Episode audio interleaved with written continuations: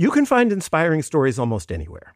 For instance, check out the co founders of Girls Who Do Interiors. This Miami based design company was started by three friends when they were still in school. And right from the start, they turned to Chase for Business for everything from banking and payment acceptance to credit cards.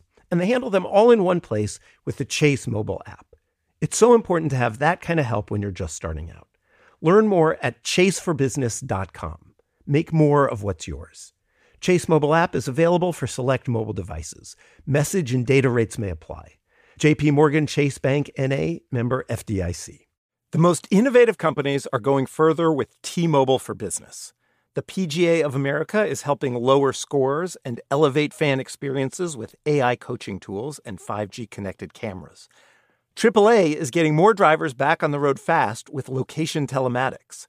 And the Las Vegas Grand Prix is powering race day operations with 5G connectivity, giving fans an experience at the speed they deserve. This is accelerating innovation with T-Mobile for Business. Take your business further at t-mobile.com/now. Dealing with pests can be a pain. But relax, Terminix can help because when pests show up, so does Terminix. With over 95 years of experience, they have what it takes to take on any pest problem fast. If your home or business has pests, don't stress it, Terminix it. Visit Terminix.com to book your appointment online today. That's T E R M I N I X dot com.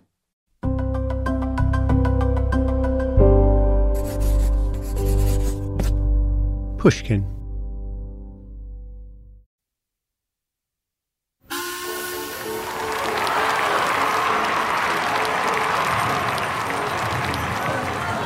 In June 1910, two ships set sail from Europe. One of them was captained by Robert Falcon Scott of the British Navy, representing the most powerful empire the world had ever seen. The other ship was led by Roald Amundsen of Norway, a small country that had gained its independence just five years before.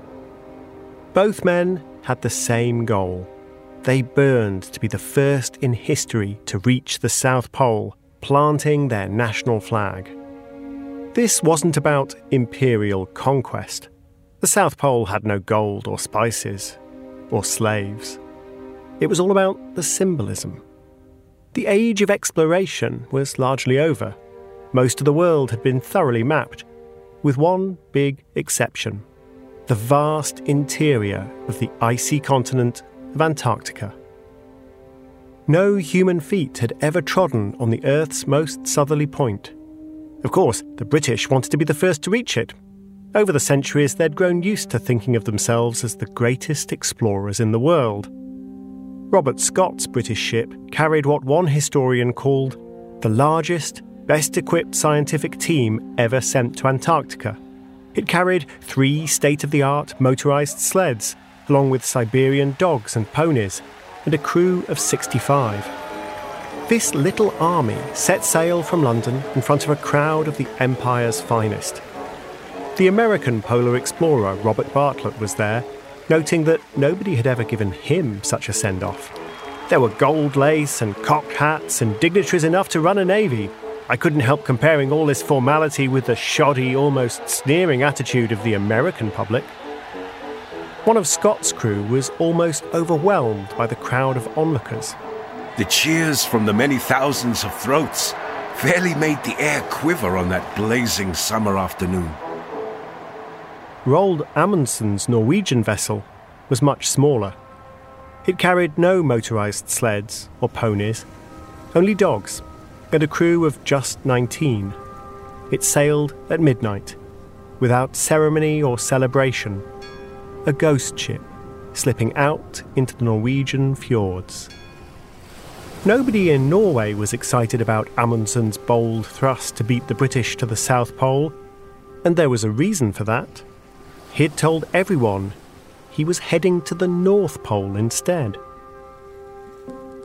It's hard to imagine a more uneven contest. Scott's expedition was far larger and far better funded, underwritten by the British Navy and supported by public and private donations from across the British Empire.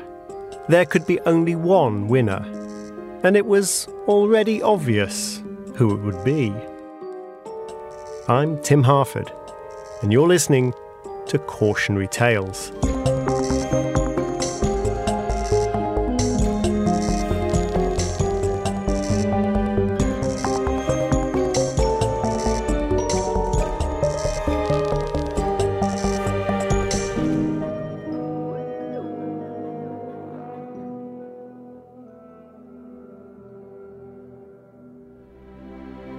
Remember the biblical story of David and Goliath?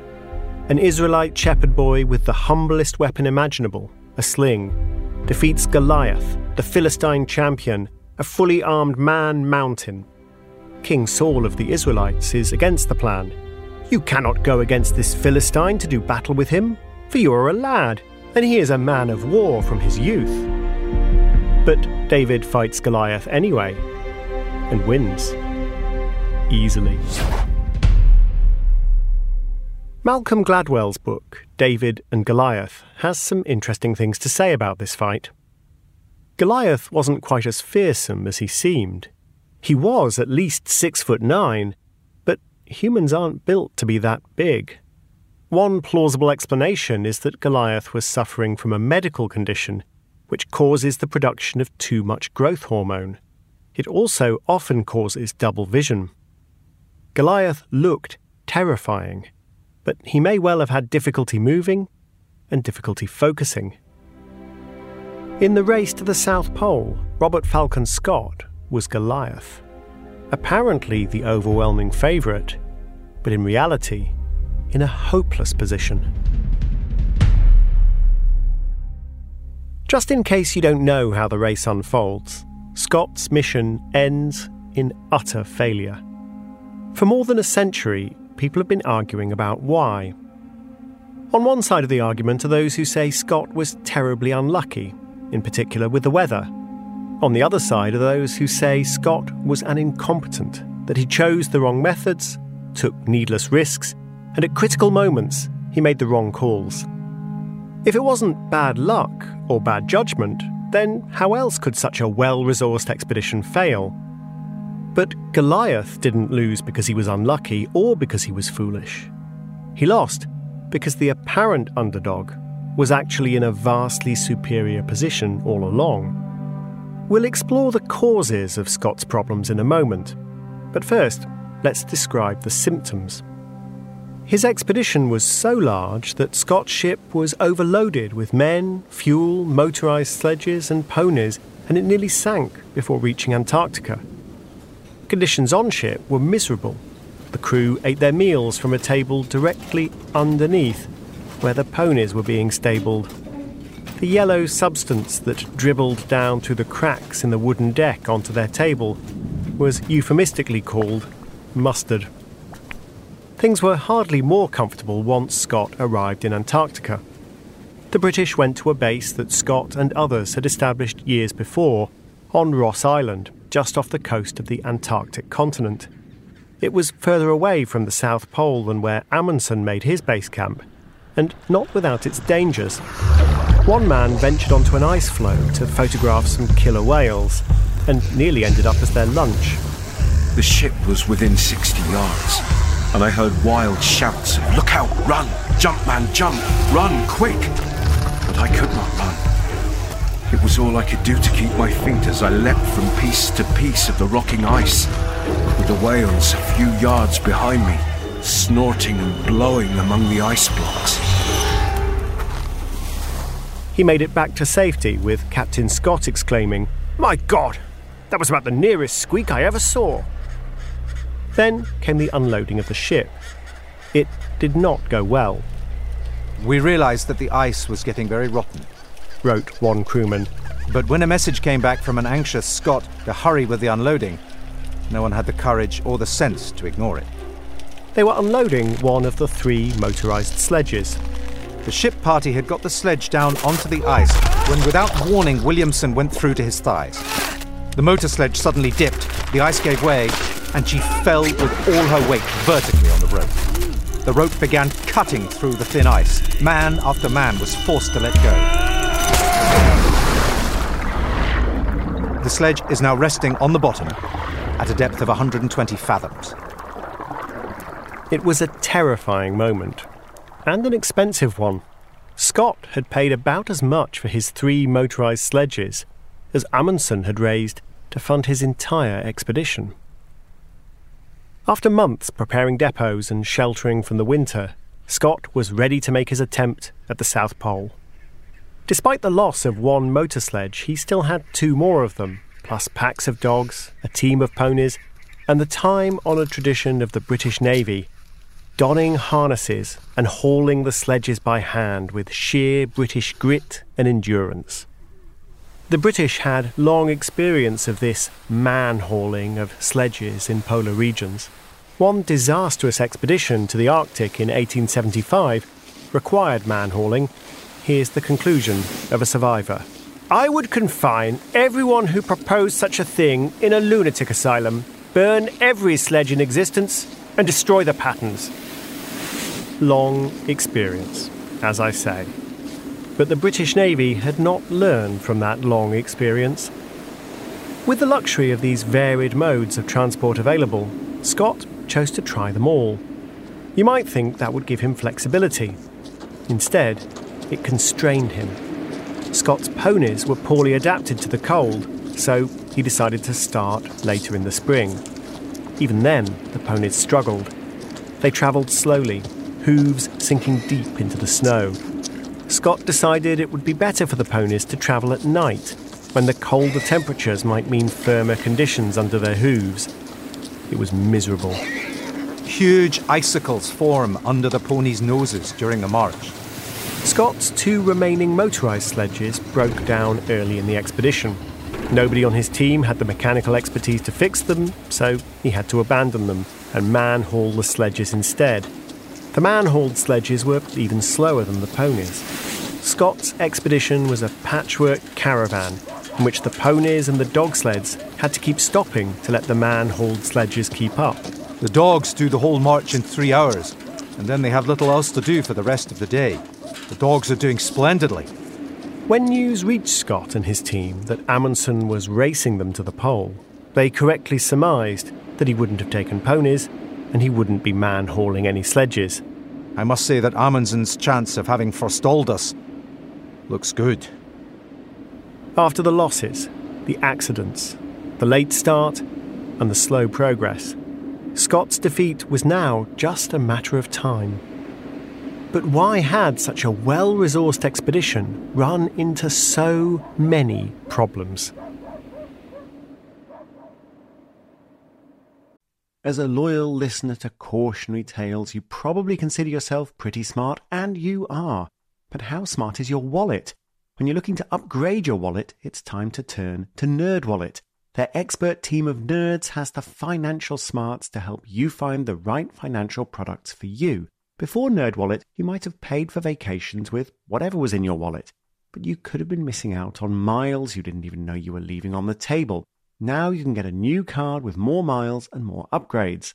What could future you do with more travel rewards? A hotel upgrade, lounge access? Wherever you go next, make it happen with a smarter travel credit card. Don't wait to make smart financial decisions. Compare and find smarter credit cards, savings accounts, and more today at nerdwallet.com. Nerdwallet, finance smarter. As with all cards, credit is subject to lender approval and terms apply. The most innovative companies are going further with T Mobile for Business. The PGA of America is helping lower scores and elevate fan experiences with AI coaching tools and 5G connected cameras. AAA is getting more drivers back on the road fast with location telematics. And the Las Vegas Grand Prix is powering race day operations with 5G connectivity, giving fans an experience at the speed they deserve. This is accelerating innovation with T-Mobile for Business. Take your business further at t-mobile.com/now. This episode is brought to you by Terminix. Terminix may not be able to rewrite history or take on society's problems, but they can help you solve one of the peskiest problems at home pests. You know, the ants in your kitchen, the roaches under your sink, even the termites in the walls. Because when pests show up, so does Terminix. No matter what type of pest it is, they can Terminix it fast with personalized pest care that puts you in control. Their expertly trained technicians know your local pests the best. So even though they don't know in depth world history, you can bet they know how to make your pest problem history. And with customized plans tailored to your specific situation, you get everything you need to not just get pests out, but keep them out for good. Between their speedy service, caring technicians, and over 95 years of experience, it's no mystery why they're trusted by homes and businesses everywhere. So if you have a pest problem, don't stress it, Terminix it. Visit Terminix.com to book your appointment online today. That's T E R M I N I X.com to book online today.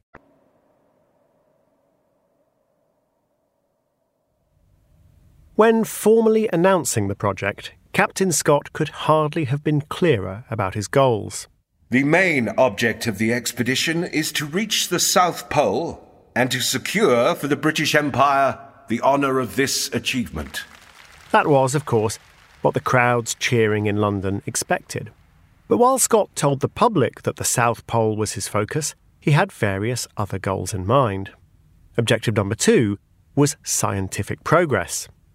No expedition ever left our shores with a more ambitious scientific program, said the expedition's second in command, while another expedition member explained, We want the scientific work to make the bagging of the pole merely an item in the results. The research program included work on biology, geology, glaciology, meteorology, measuring the magnetic fields around the pole, and of course, exploration and map making. The exploration was no small task. With the British Navy supplying many of the men for the mission, Scott needed to be able to argue that he was finding and laying claim to new territory on behalf of the British Empire. But these scientific efforts were exhausting. They required Scott's men to take real risks and expend prodigious energy. One of the research teams became stranded for an entire winter, surviving against extraordinary odds by building a snow cave and killing the occasional seal or penguin. Another team of three men were aiming for a curious prize the egg of an emperor penguin.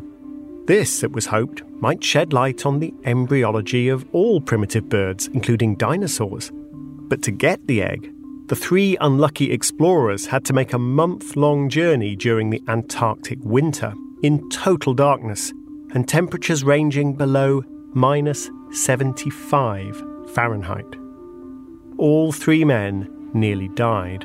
One of them, Apsley Cherry Garrard, went on to write the classic book, The Worst Journey in the World. Nobody argues with his choice of title. All of these scientific exploits sapped the strength of the team. The two men who went with Cherry Garrard on the worst journey in the world then set off with Scott to the South Pole. They must have been shattered before they started. The sheer complexity of the enterprise also challenged Scott's managerial abilities. Every long journey in the Antarctic needed careful planning, with preparatory journeys to set up depots along the route, stocked with food and fuel. Scott's attention and manpower were dissipated by the scientific expeditions.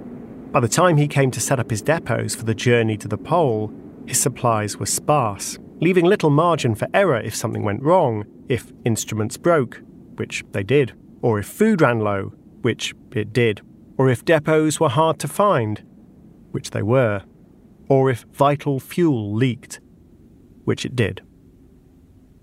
Scott might have been wiser to focus more attention on the South Pole, but he didn't really have a choice. The scientific mission was regarded as essential by influential patrons such as the Royal Geographical Society. They actively opposed a simple dash to the pole. Scott was trapped. He had to tell the public that the journey was all about the South Pole, but he also had to please his mentors and funders at the Royal Geographical Society. And it gets worse because those weren't the only two objectives Scott had to balance. Objective number three was to break new technological ground. That's why Scott was taking those three expensive motorised sleds, a decision that infuriated some members of his team. One of them, Captain Oates, wrote Three motors at £3,000 each. 19 ponies at £5 each. 32 dogs at 30 shillings each. If Scott fails to get to the pole, he jolly well deserves it. Remember that one of those sledges crashed through the ice and instantly sank to the bottom of the ocean, while the others didn't last long in the brutal conditions. Defenders of Scott say that his experiments with these vehicles were an essential part of learning how to make a weatherproof snowmobile, thus laying the foundations for Antarctic exploration in the future. True, but the motorised sleds cost a huge amount of money, weighed down the ship, distracted Scott, and weren't much help. While Scott invested huge amounts in untested technology, Amundsen simply bought a hundred sledge dogs. For the price of a single motorised sledge, he could have bought 2,000. Alongside the demands of scientific exploration and technological testing, there was yet another goal. This one insidious and often unspoken. The British expected that reaching the South Pole should be a display of courage and endurance. Nowadays, this is a commonplace. Adventurers climb Everest without oxygen or sail solo around the world just to demonstrate that such things can be done. But back in 1911, was the goal to reach the South Pole by any means available? Or was it to reach the South Pole the hard way? The British Empire spanned the globe, but suffered a creeping insecurity that young British chaps were going soft and weak. Scott knew that he was expected to demonstrate that the British were still the fittest of all. And so, he vacillated. Sometimes he focused on the pole by any means. At other times, he was keen to do it the right way. And that meant not relying on dogs. Scott wrote, In my mind, no journey ever made with dogs can approach the height of that fine conception which is realized when a party of men go forth to face hardship, dangers, and difficulties with their own unaided efforts, and by days and weeks of hard physical labor succeed in solving some problem of the great unknown.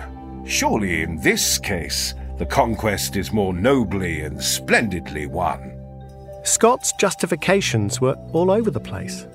Sometimes he seemed to argue that dogs wouldn't be useful in mountainous terrain at other times, he was squeamish about what using dogs involved that is, shooting the poor creatures as you went along and feeding the corpses to the other dogs.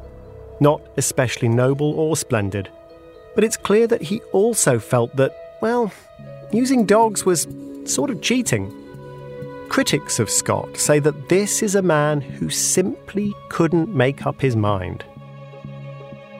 But there was a reason for his ambivalence.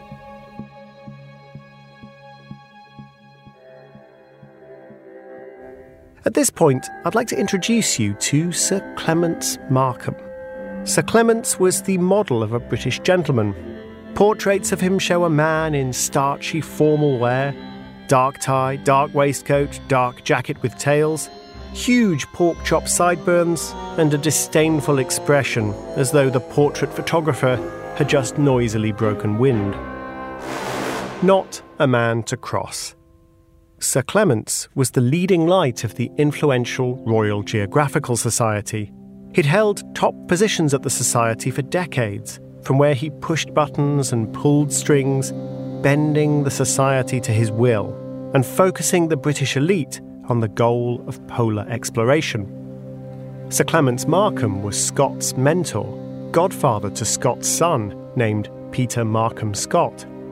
Sir Clements Markham had plucked Scott from obscurity and could break his career just as easily.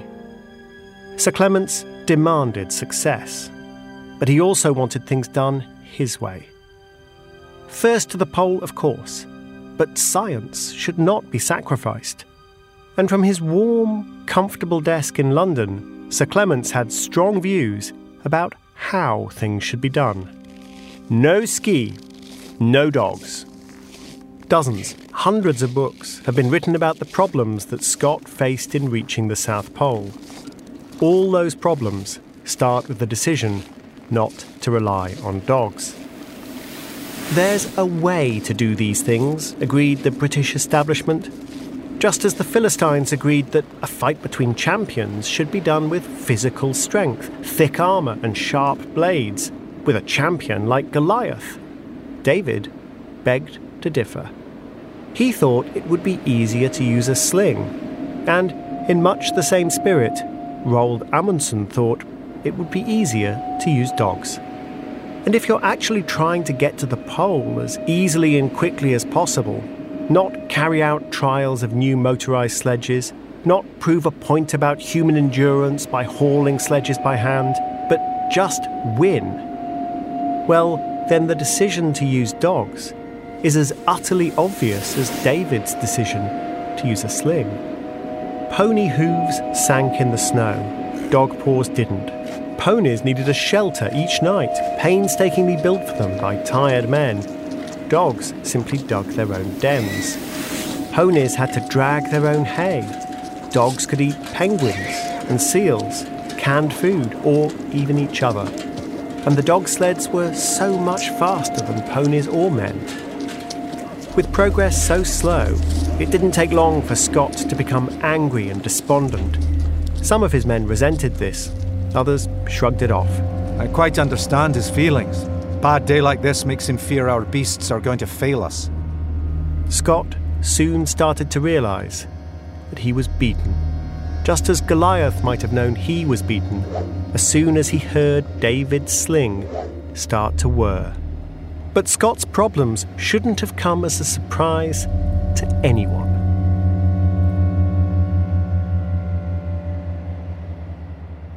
Cautionary Tales will be back after this break. As a loyal listener to Cautionary Tales, you probably consider yourself pretty smart, and you are. But how smart is your wallet? When you're looking to upgrade your wallet, it's time to turn to NerdWallet. Their expert team of nerds has the financial smarts to help you find the right financial products for you. Before NerdWallet, you might have paid for vacations with whatever was in your wallet but you could have been missing out on miles you didn't even know you were leaving on the table. Now you can get a new card with more miles and more upgrades. What could future you do with more travel rewards? A hotel upgrade, lounge access? Wherever you go next, make it happen with a smarter travel credit card. Don't wait to make smart financial decisions. Compare and find smarter credit cards, savings accounts, and more today at nerdwallet.com. NerdWallet, finance smarter. As with all cards, credit is subject to lender approval and terms apply. The most innovative companies are going further with T-Mobile for Business. The PGA of America is helping lower scores and elevate fan experiences with AI coaching tools and 5G connected cameras. AAA is getting more drivers back on the road fast with location telematics. And the Las Vegas Grand Prix is powering race day operations with 5G connectivity giving fans an experience at the speed they deserve. This is accelerating innovation with T-Mobile for Business. Take your business further at t-mobile.com/now. This episode is brought to you by Terminix. Terminix may not be able to rewrite history or take on society's problems, but they can help you solve one of the peskiest problems at home pests. You know, the ants in your kitchen, the roaches under your sink, even the termites in the walls. Because when pests show up, so does Terminix. No matter what type of pest it is, they can Terminix it fast with personalized pest care that puts you in control. Their expertly trained technicians know your local pests the best. So even though they don't know in depth world history, you can bet they know how to make your pest problem history. And with customized plans tailored to your specific situation, you get everything you need to not just get pests out, but keep them out for good. Between their speedy service, caring technicians, and over 95 years of experience, it's no mystery why they're trusted by homes and businesses everywhere. So if you have a pest problem, don't stress it, Terminix it. Visit Terminix.com to book your appointment online today. That's T E R M I N I X.com to book online today.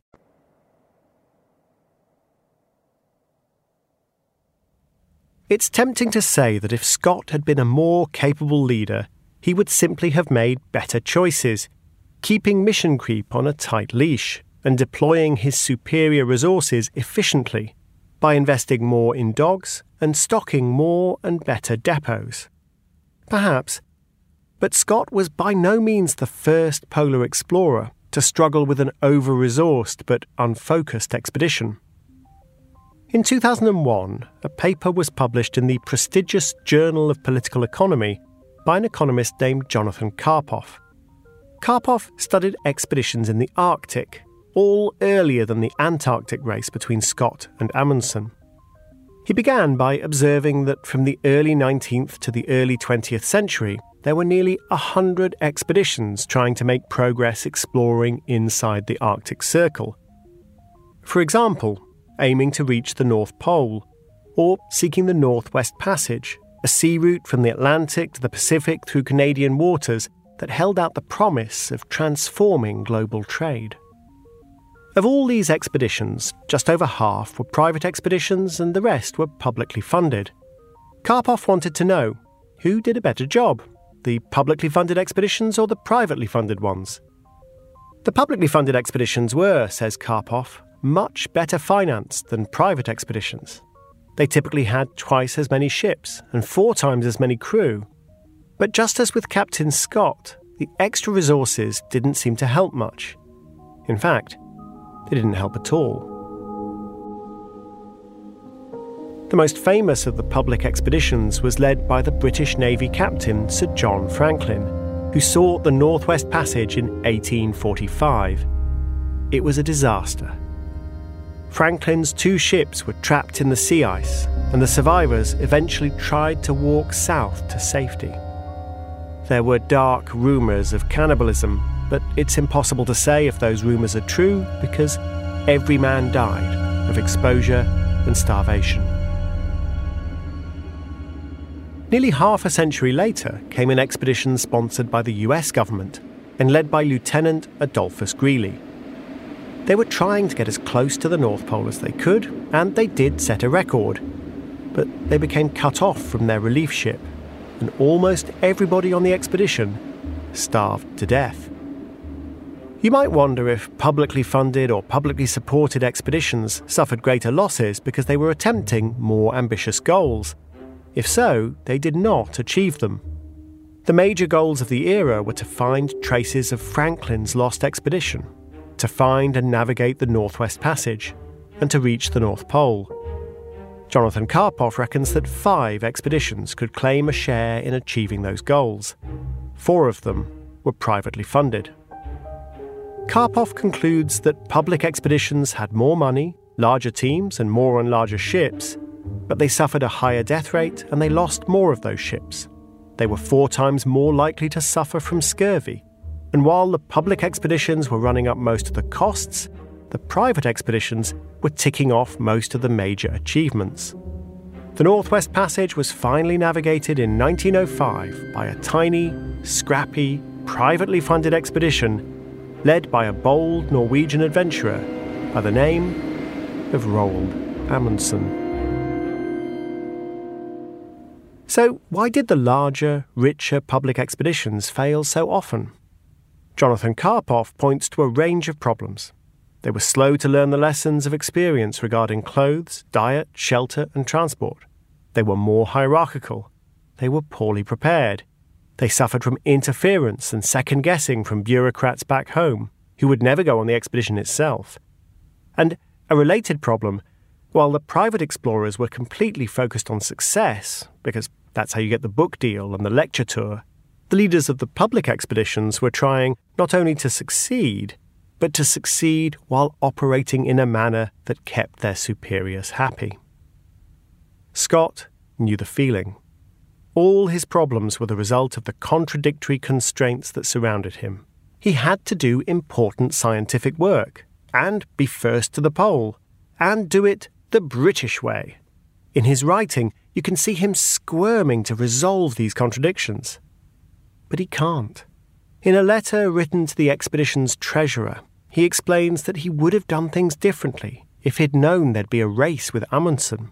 I never realized that there was any object in haste this season, or I should have brought more dogs as Amundsen has done. But then adds, I'm not a great believer in dog transport beyond a certain point. Scott wasn't the only person to be inconsistent. Writing after a decade of hindsight, Scott's fellow explorer, Apsley Cherry Garrard, explains We were primarily a great scientific expedition, with the pole as our bait for public support, though it was not more important than any other acre of the plateau. Yet, almost in the same breath, he notes that when Amundsen beat Scott to the pole, Scott's journey was literally laid waste. That was the shock that staggered them. There we have it. The South Pole was no big deal at all, just a publicity stunt. And failing to reach it first was a staggering shock.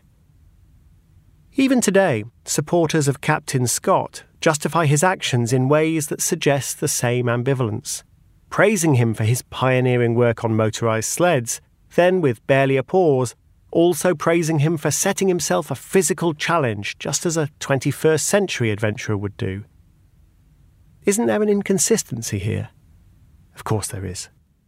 Whenever Scott tried to focus on a goal, it swam before his eyes.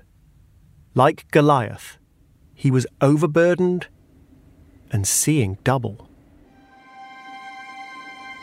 Scott's final agonized push for the pole involved five men, dragging their sledges by hand, mile by painful mile. When they reached their destination, their worst fears were realized. Norwegian flags were flying in greeting. The Norwegians themselves were long gone. It is a terrible disappointment, and I am very sorry for my loyal companions. Great God, this is an awful place. Amundsen's team had left a tent from which the flags were flying. Inside the tent, Scott found a letter from Amundsen to King Haakon of Norway, with a cover note requesting that Scott deliver the letter, thus proving that both Amundsen and Scott had reached their goal. Scott also found that Amundsen had left him some spare equipment, a courtesy from one explorer to another. Scott searched through the supplies, hoping above all to find one thing a can of fuel. His own fuel cans were leaking, so they were running short. Without fuel, there was no way to make drinking water or defrost frozen food.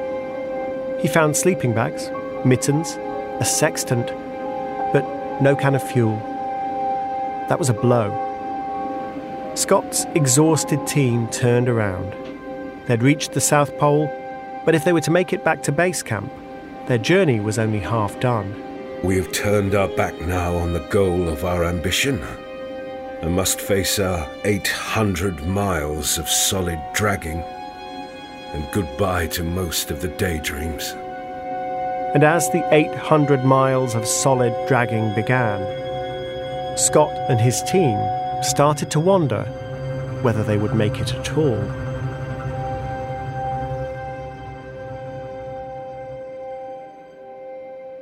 Scott had been defeated. But there's more to learn from this cautionary tale.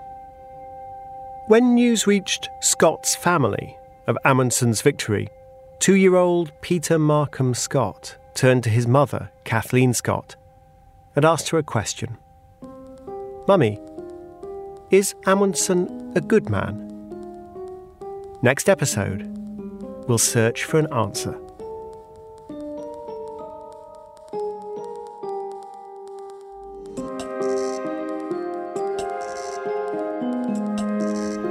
For a list of sources, please see timharford.com.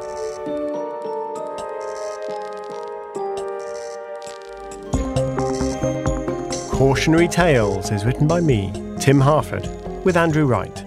It's produced by Ryan Dilley, with support from Courtney Garino and Emily Vaughan. The sound design and original music is the work of Pascal Wyse. It features the voice talents of Ben Crow, Melanie Gutteridge, Stella Harford, and Rufus Wright. The show also wouldn't have been possible without the work of Mia Lobel, Jacob Weisberg, Heather Fain, Jon Schnaars, Julia Barton, Carly Migliori, Eric Sandler, Royston Baserve, Maggie Taylor, Nicole Morano, Daniela Lacan, and Maya Koenig. Cautionary Tales is a production of Pushkin Industries. If you like the show, please remember to share, rate, and review. Tell a friend, tell two friends. And if you want to hear the show ads free and listen to four exclusive Cautionary Tales shorts, then sign up for Pushkin Plus on the show page in Apple Podcasts or at pushkin.fm slash plus.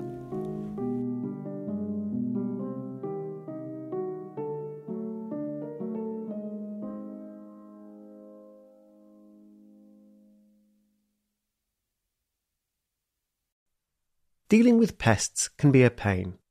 But relax, Terminix can help because when pests show up, so does Terminix. With over 95 years of experience, they have what it takes to take on any pest problem fast. If your home or business has pests, don't stress it, Terminix it. Visit Terminix.com to book your appointment online today. That's T E R M I N I X dot com. If a new house is on your wish list in the next five years, grow your savings faster and experience your dreams with an Ohio Homebuyer Plus account from Kemba Financial Credit Union. A savings account specifically designed to save for a new home where you can earn 7% APY, a $500 matching bonus, and a $1,500 mortgage closing cost credit. Learn more at Kemba.org. Offer expires March 31st, 2025. APY equals annual percentage yield. Restrictions apply. NMLS 292230. Equal housing lender. Federally insured by NCUA. At JCPenney, fashion counts for everybody and everybody. The weather is getting warmer and it's time to swap my winter layers for fun, vibrant, and cool clothing. With so many fun things happening this spring, like Mother's Day and the Wind Down Tour, it's hard to find great looking clothes that fit you just right. That's why I love JCPenney. JCPenney has so many stylish and comfortable options for so many different body types. I've been blown away by their selection and everything hugs my body in all the right spots. Refresh your wardrobe this spring with style that gets you. Something to wear that fits your favorite moments of the season at prices that feel just as good. Discover brands that get you and put style and comfort first, like Worthington and Liz Claiborne for her, each in women's petite and plus sizes. Here, spring comes in all shapes, sizes, and colors. JCPenney, make everybody count.